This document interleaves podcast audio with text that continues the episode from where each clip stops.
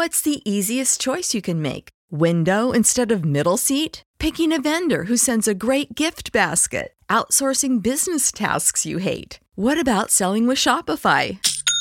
Whether you're selling a little or a lot, Shopify helps you do your thing, however you cha-ching. Shopify is the global commerce platform that helps you sell at every stage of your business. From the launch your online shop stage to the first real life store stage, all the way to the did we just hit a million orders stage. Shopify's there to help you grow. Whether you're selling scented soap or offering outdoor outfits, Shopify helps you sell. Wherever and whatever you're selling, Shopify's got you covered. Sign up for a $1 per month trial period at shopify.com slash try. Go to shopify.com slash try now to grow your business, no matter what stage you're in. Shopify.com slash try. Hello, everybody. My name is Ray. Welcome to the Evangelical Dark Web. Today, we're going to be answering a very pressing question in Christian conversation these days Can a Baptist be a Christian nationalist? And the short answer is yes, but how we get there is a little bit more interesting as we're going to take a look at the Baptist confessions of faith over the, history of Baptist theology.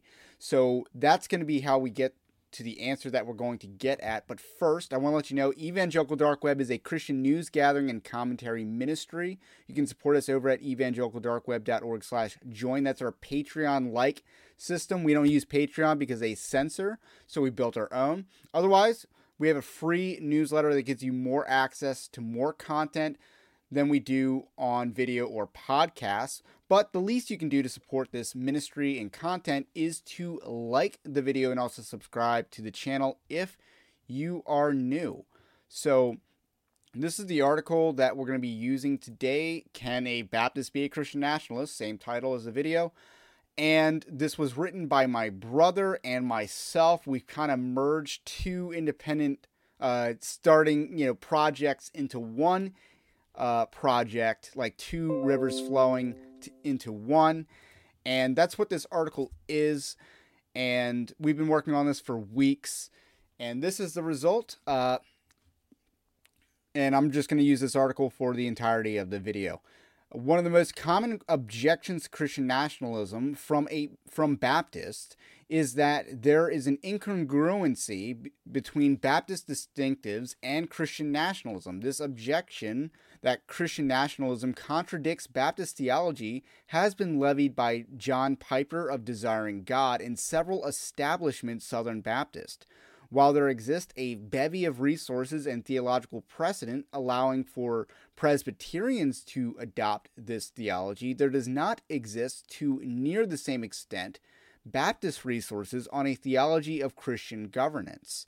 Yet, rather than use the lack of precedent for grounds of dismissing Christian nationalism, Baptists must reconcile historic Baptist theology with a label that describes biblical governance of a nation. Historically speaking, the evidence shows that Baptist distinctives reconcile amicably with Christian nationalism. So, what is Christian nationalism? I think it's pretty important to define the issue, and this is the definition of Christian nationalism according to my upcoming book, Winning Not Winsome, which will hopefully be out in the summer, early summer. What is Christian nationalism? Christian nationalism is the belief and practice of Christianizing a nation, either establishing or restoring a Christian heritage to a people through the spreading of the gospel, establishing of institutions, and aligning civil laws with the law of God. So that's the definition of Christian nationalism according to Evangelical Dark Web.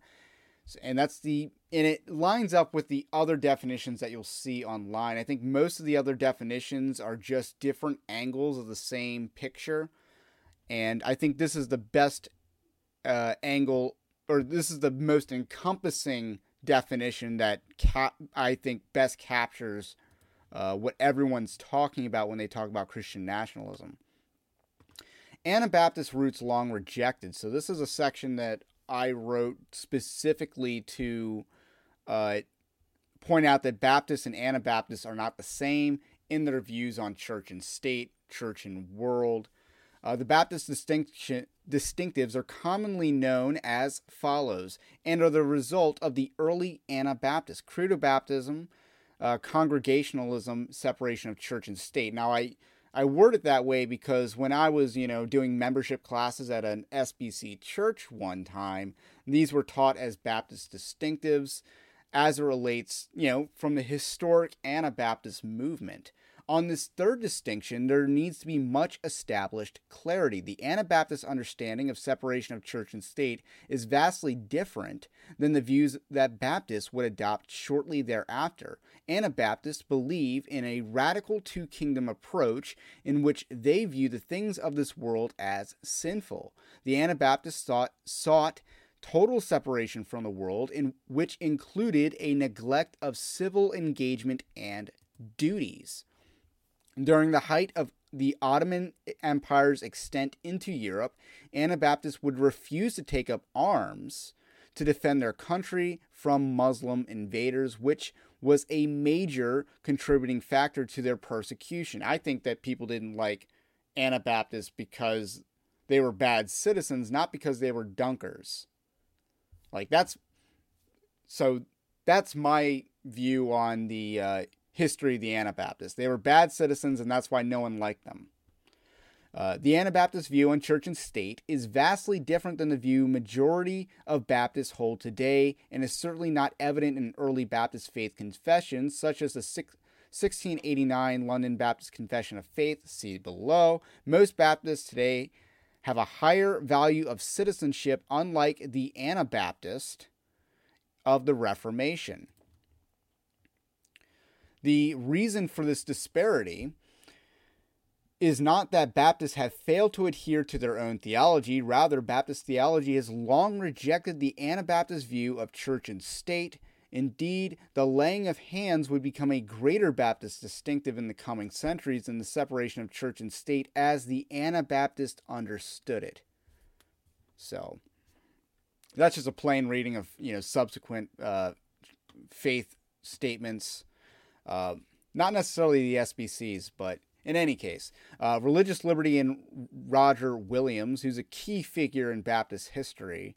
Within Anglo American history, the idea of religious liberty is rooted in the teachings of Roger Williams, the founder of Rhode Island, who founded the colony for the purpose of ecumenical freedom. Williams was against the enforcement of the first table of the Ten Commandments and vehemently opposed the linking of church and state mainly through the Church of England, but also through Puritans who wanted or who required church participation as a prerequisite for civic engagement.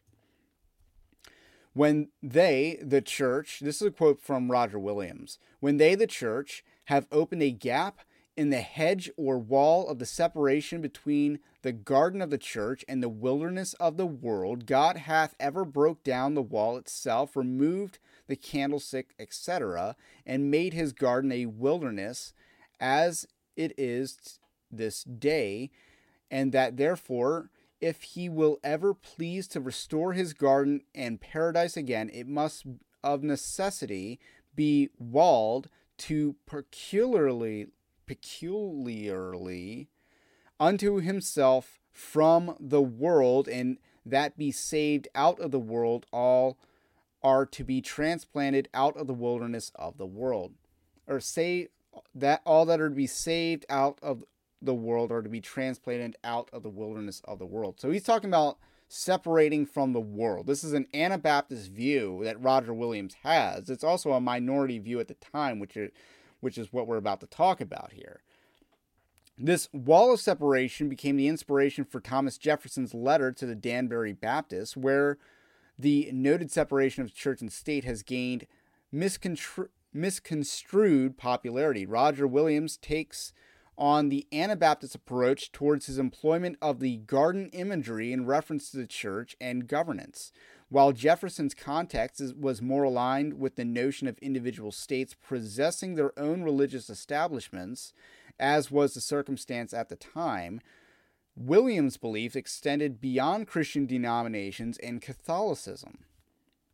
Another quote from Roger Williams states this There goes many a ship to sea with many a hundred souls in one ship, whose weal and woe is common and true picture of the common of a commonwealth or a human combination or society, it hath fallen out sometimes that papists, Protestants, Jews, and Turks may be embarked in one ship, upon which supposal I, infer- I affirm that all the liberty of conscience that ever I ple- pleaded for turns upon these two hinges, that none of the papists, Protestants, Jews, or Turks be forced to come to the ship's prayers or worship, nor be compelled, restrained from their own particular prayers of worship if they practice any. Roger Williams. That's a quote from Roger Williams. Williams would express that it is biblical that a society tolerate pagan idolatry, and his vi- version of religious liberty is more in line with modern understanding. It's extending it beyond Christianity to all religions, which would have made his beliefs extreme relative to his contemporaries.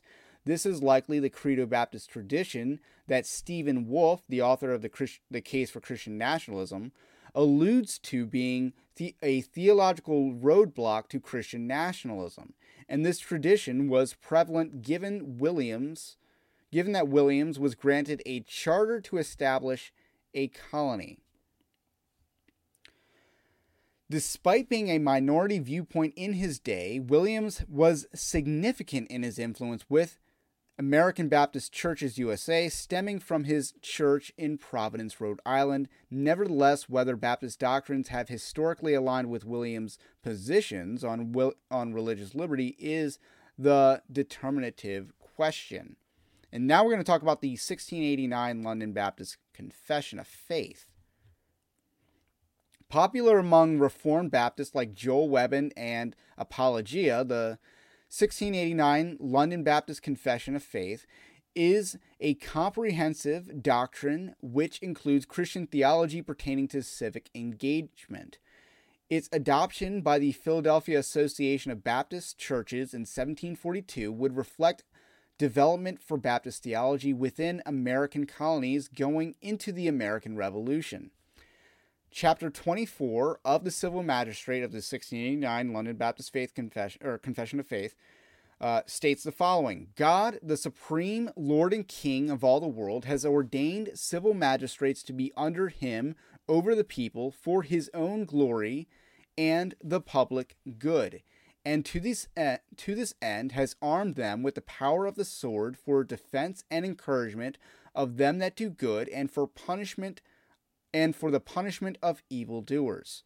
It is lawful for Christians to accept and execute the office of, of magistrate when called thereunto, in the management whereof, as they ought especially to maintain justice and peace according to the wholesome laws of each kingdom and commonwealth, so for that end they may lawfully now, under the New Testament, wage war upon just and necessary occasions. Civil magistrates being set up by God for the ends aforesaid, subjection, in all lawful things commanded by them, ought to be yielded by us in the Lord, not only for wrath, but for conscience sake. And we ought to make supplications and prayers for kings and all that are in authority, that under them we may live quiet and peaceful, peaceable a quiet and peaceful, peaceable life in all godliness and honesty. The 1689 based its doctrine from Romans 13, whereby God ordains government to punish evil and reward good. That all authority is subject to God is thematic in this confession's statement. There is nothing which strictly precludes the prohibit the prohibition of the first table issues uh, present, especially if such was prohibited when a Christian is called into the office of magistrate. So basically, what we're talking about here is that the 1689 London Baptist Confession of Faith gives free rein for Christians to enforce the first table of the law, loving God. The 1689 Confession is Sabbatarian. Theoretically, the 1689 might encourage the institution of Sabbath laws or a return of blue laws when Christianizing a nation. Given the state of the American church, this might not be thrusted to the forefront as doctrine of the Sabbath is a secondary issue.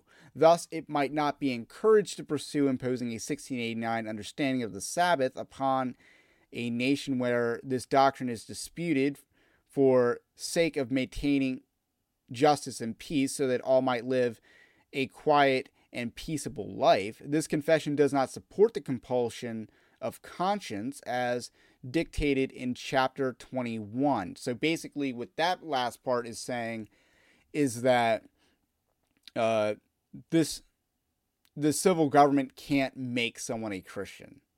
So we understand as Baptists that the civil government can't do that. Even when we have a Christian government in place, we can't do that. We understand that. It's common sense. Nonetheless, the 1689 Confession would endorse Christian nationalism as is defined in common discourse, or at least the def, or at very least the minimum, the definition that we provided here. In fact, this confession would encourage civic participation by Christians to be, or would encourage it uh, and consider it to be preferable to being ruled by non believers. More importantly, the doctrinal basis of this confession does not conflict with Stephen Wolfe's version or vision of Christian nationalism. Now we're going to talk about the 1833 New Hampshire Confession of Faith. John Newton Brown's New Hampshire Confession of Faith reflects post revolutionary Baptist thought as American Baptists shifted their focus towards missions, both domestic and global. When the Triennial Convention attempted to take a stance on slavery, the Southern Baptists formed their own convention making this theolo- this confession the prevailing doctrine for the early SBC. By the way, this is a hot take, but the SBC was theologically in the right on this issue. So, for anyone who wants to say that the SBC has a bad history, um, the SBC is still around today, whereas the other Baptists are not, and are certainly mainlined.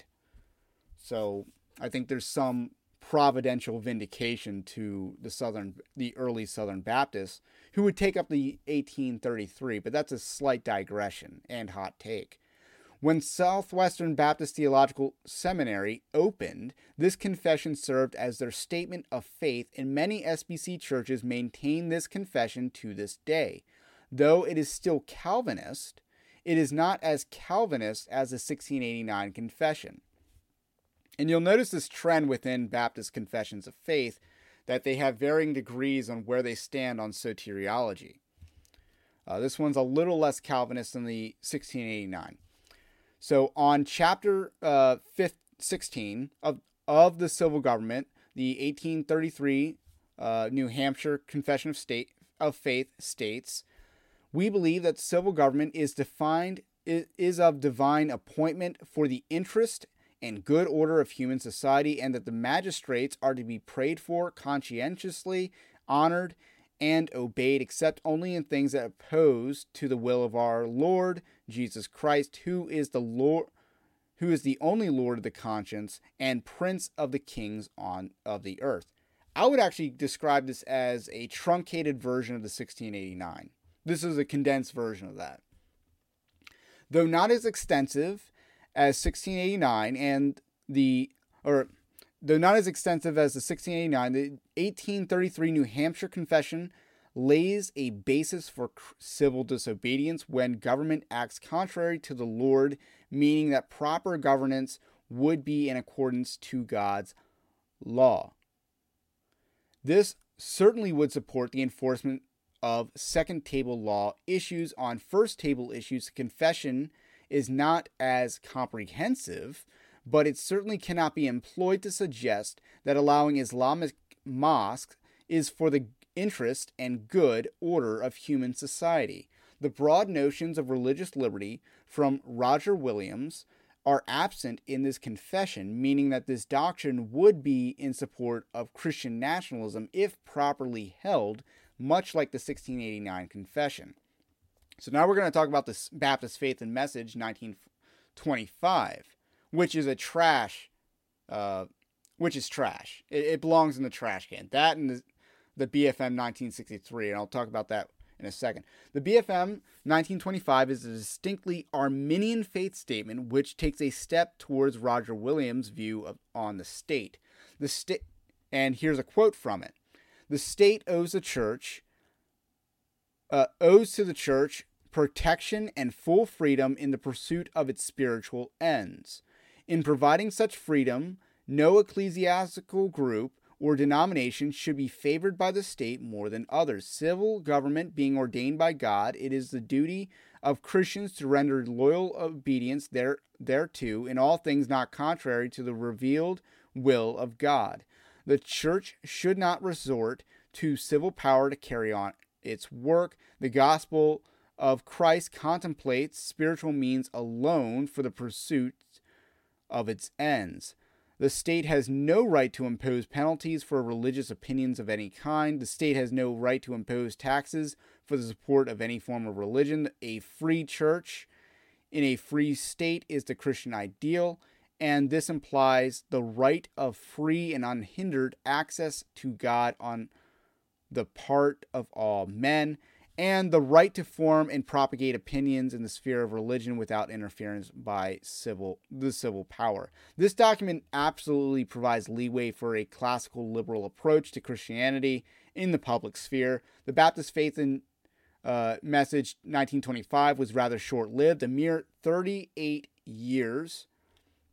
It bears little similarity to the BFM 1963, which also belongs in the trash, by the way, as the BFM 1963 is more accommodating is more accommodating to reform theology. Another note about the 1925 is that it's not the best English. Like I, think is a dumbed down uh, confession of faith, and you know that writing was a lot more advanced back then than it is now. But that one felt a little dumbed down even still.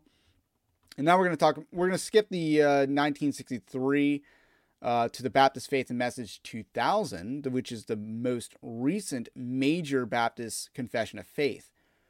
Probably the most influential Baptist doctrine today, the Baptist Faith and Message 2000, BFM, um, is the most religiously broad of the major confessions within Baptist thought, whereas the others are Reformed doctrines of varying degrees. I actually would say that the Baptist Faith and Message has progressively uh, taken a more middle approach to the issue of soteriology. Uh, BFM 1925 is clearly Arminian. It gets a little bit more accommodating to Calvinist theology in 1963 and is pretty much the same on that particular issue, if not slightly more Calvinist in uh, 19 or in 2000. Uh, the basis of the BFM 2000 stems from the BFM 1963, which contains most of the same planks as the current edition, as the original doctrine was designed to combat inerrancy, not, not the 1963, but the uh, 2000. In three iterations, the 1925, the 1963, and the 2000, the BFM language has been qualified throughout the years with added clarification in various articles as issues arose within the denomination and surrounding culture. Whereas the 19 the BFM 1963 is completely toothless, like on any issue it's completely toothless. The BFM 2000 fills in much of the gaps taking very strong stances on hot button issues. This is the strength of the BFM 2000. It takes very strong stances on hot button issues uh, of today. And you can't say that about the 1689, unfortunately. Be, you know, uh, this is from chapter 15, The Christian and Social Order of the BFM 2000. All Christians are under obligation to seek and make the will of Christ supreme in our own lives and in human society. Means and methods used for the improvement of society and establishment of righteousness among men can be truly and permanently helpful only when they are rooted in the se- in the regeneration of the individual by the saving grace of God in Jesus Christ. In the spirit of Christ, Christians should oppose racism in every form of greed, selfishness, and vice, in all forms of sexual immorality, including adultery, homosexuality, and pornography. We should work to provide for the orphan, the needy, the abused, the aged, the helpless, and the sick. We should speak on behalf of the unborn and contend for the sanctity, sanctity of all human life from conception to natural death. Every Christian should seek to bring industry, government, and society as a whole under the, under the sway of the principles of righteous truth, righteousness, truth, and brotherly love. In order to promote these ends, Christians should be ready to work with all men of good will in any cause, always being careful to act in the spiritual spirit of love without uncompromise, without compromising their loyalty to Christ and his truth. That's actually pretty base for, you know, the Baptists to have written. The Christian and social order was included in the original BFM, being amended to include condemnations of adultery, homosexuality, and pornography, as well as to articulate that Christians should be pro life. Therefore, in order to be compliant with the BFM, combating the homosexual agenda and abortion are, re- are requisite, and this should be expected if a Christian is called to be a magistrate or civil servant, although it is not as precise in its application as the other confessions. The BFM does explicitly condemn the sins of modern America without ambiguity. It should be expected that to be compliant with the BFM, supporting enforcement of the second table commandments is necessary, meaning that what two people do in a in the bedroom is their business is not in accordance with the BFM. However, on the first on first table issues, the BFM 2000 is stronger in language than its predecessors, which undermines the which which undermine the practical applications for Article 15 on the social order. So this is what the current BFM states on religious liberty. Religious uh, this is from chapter 17, so two, chap- two chapters later. God alone is Lord of the conscience and he has let it left it free from the doctrines of the and commandments of men which are contrary to his word or not contained in it contained in it. Church and state should be separate. The state owes to every church protection and full freedom in pursuit of its spiritual ends. In providing for such freedom no ecclesiastical group or denomination should be favored by the state more than others civil government being ordained of god. It is the duty of the Christ- of Christians to render loyal obedience thereunto in all things not contrary to the revealed will of God. The church should not resort to the civil power to carry on its work. The gospel of Christ contemplates spiritual means alone for the pursuit of its ends. The, the state has no right to impose penalties for religious opinions of any kind, the state has no right to impose taxes for the support of any form of religion. The free, a free church in a free state is the Christian ideal, and this implies the right of free and unhindered access to God on the part of all men, and the right to form and propagate opinions in the sphere of religion without interference of by the civil power. So this, you know, one could argue that little has changed since 1925. The BFM articulates a, a separation of church and state under the premise of a more Christian society, yet it does not begin with Romans 13, with the Romans 13 assertion that the 1689 and 1833 do in regards to the civil magistrate. In fact, this, theolo- this theological notion is that the state is subservient to God is downplayed compared to its emphasis against sectarian favoritism or taxation. While it assumes a Christian society, uh, in, in the Baptist faith, the message assumes or at least the 2000 version, assumes a Christian society. Paganism would theoretically receive the same treatment from the government under the BFM, or at a minimum, it is far more ambiguous. On the other hand, the BFM 2000 moves the Southern Baptists in a, more in alignment to the 1689 London Baptist Faith Confession as it as its positions on hot button issues paired with its underlying premise of a Christian society and a government that is tasked with allowing the church to operate freely provides more of a basis for Christian nationalism under an ecumenical vision. Historically, the Southern, ba- Southern Baptists have not lived up to the stances held in the Baptist Faith and Message 2000, the BFM 2000. Uh, contradiction within the BFM arose when liberals argued uh, it is resorting to civil power to carry out the, carry on the work of the church for the state to restrict abortion, homosexuality, or even pornography.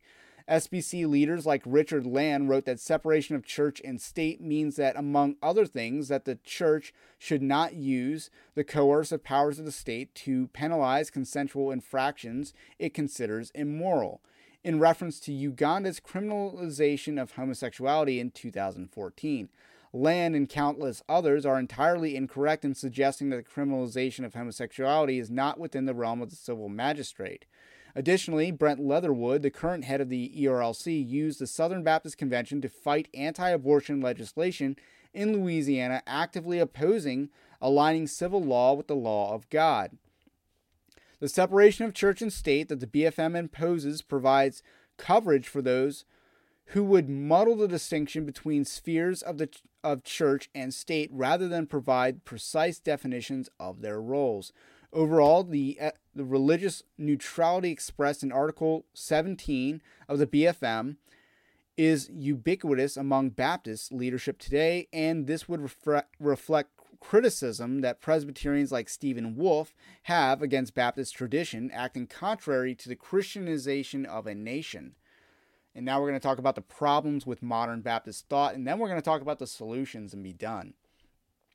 Modern Baptist thought, whereas both the 1689 and 1833 confessions emphasize government's role in promoting the social good, which would be based on Christian law, the Baptist faith and message emphasis on separation has led to ambiguity and antinomianism with its practical with its application for the Christians and social order.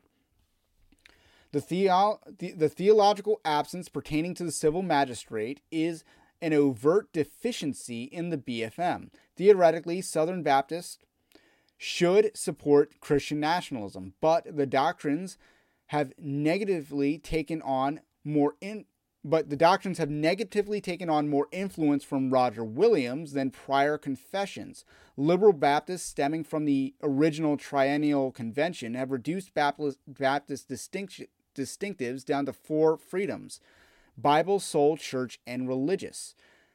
Without deliberating the biblical merits of these four freedoms or lack thereof, the tangible outcomes of these freedoms are pietism and antinomianism. This might be in part due to the rise of various theological camps within Baptist thought. For instance, the early American Baptists were largely Calvinist and Reformed, as is a reflection in their, in their confessions with a minority of General Baptist sects. With a minority of General Baptist sects. Arminian Arminianism and dispensationalism arise within American Um, American theology primarily in the 1800s, where they gained much traction. This would be under the influence of the Second Great Awakening and its prominent leaders like Charles Finney. The rise of Methodism in the United States, dispensationalism, and pietism from Europe, the unbiblical emphasis on temperance, and a shift away from Calvinism all, ste- all seeped into Baptist thought. Naturally, new apostate sects and cults emerged in the 1800s that still exist today, most notably the Mormons and Millerite sects. Over time, Baptist thought became disconnected from its early American roots, forming denominations like Independent or Fundamental Baptist, Free Will Baptist, National Baptist, Black Baptist conventions, and a variety of other theological factions. By the time the conservative resurgence occurred, Calvinism was the minority in the SBC, though their influence gained with the young, restless, and reformed surgency in, the la- in recent decades. To their credit, Arminians like Adrian Rogers and Paige Patterson led the conservative resurgence. Many congregation or many congregants within Southern Baptist churches and those within non-denominational Credo Baptist churches stem from mainline denominations which devolved into apostasy like the United Methodist Church. This is more evident in states where theological traditions strayed away from its foundation, like Methodism in Maryland. Many have embedded the religious liberty notions of Roger Williams to where it is extreme or abnormal to suggest otherwise. The dogma of separation of church and state has become self conscious doctrine and associated with national belief and identity. Despite historic evidence of religious liber- of religious favoritism within America. In other words, many in the pews and pulpits have adopted tenets of classical liberalism pertaining to civic order and the magistrate. Final section Baptist solution. So we just articulated the problem. Let's articulate the solution.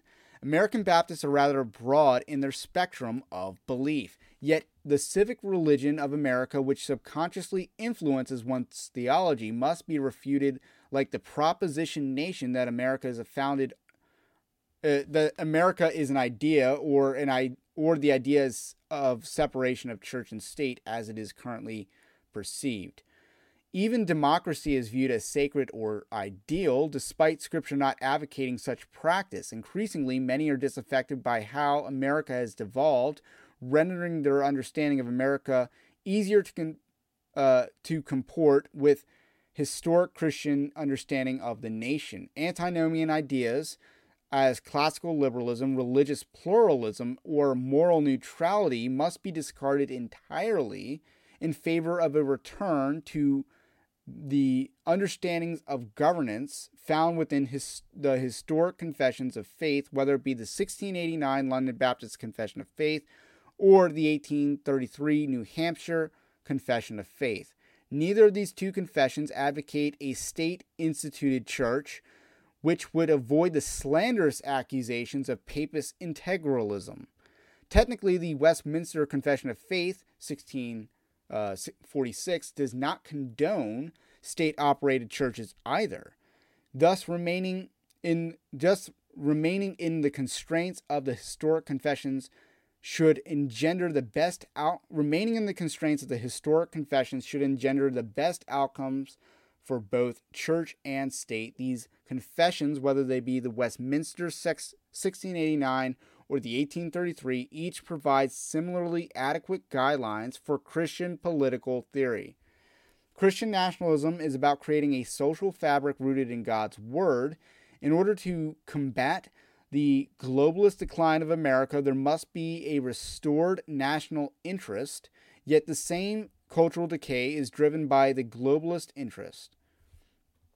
America requires its own reformation just as the church did during Luther's day. The solution to developing a proper Christian political theology should not be novel, but a continuation of the foundations laid by our spiritual forefathers. In other words, we stand on the shoulders of giants. And that is how we will reform a proper theology of Christianity in the public sphere, in the civil magistrate, in the nation. So that's that's the answer to the question. A little bit long, but you got the short answer and the long answer. And I hope this video was helpful. Let me know what you think about what I think in the comment section below. Have a blessed day, and we will catch you on the next one.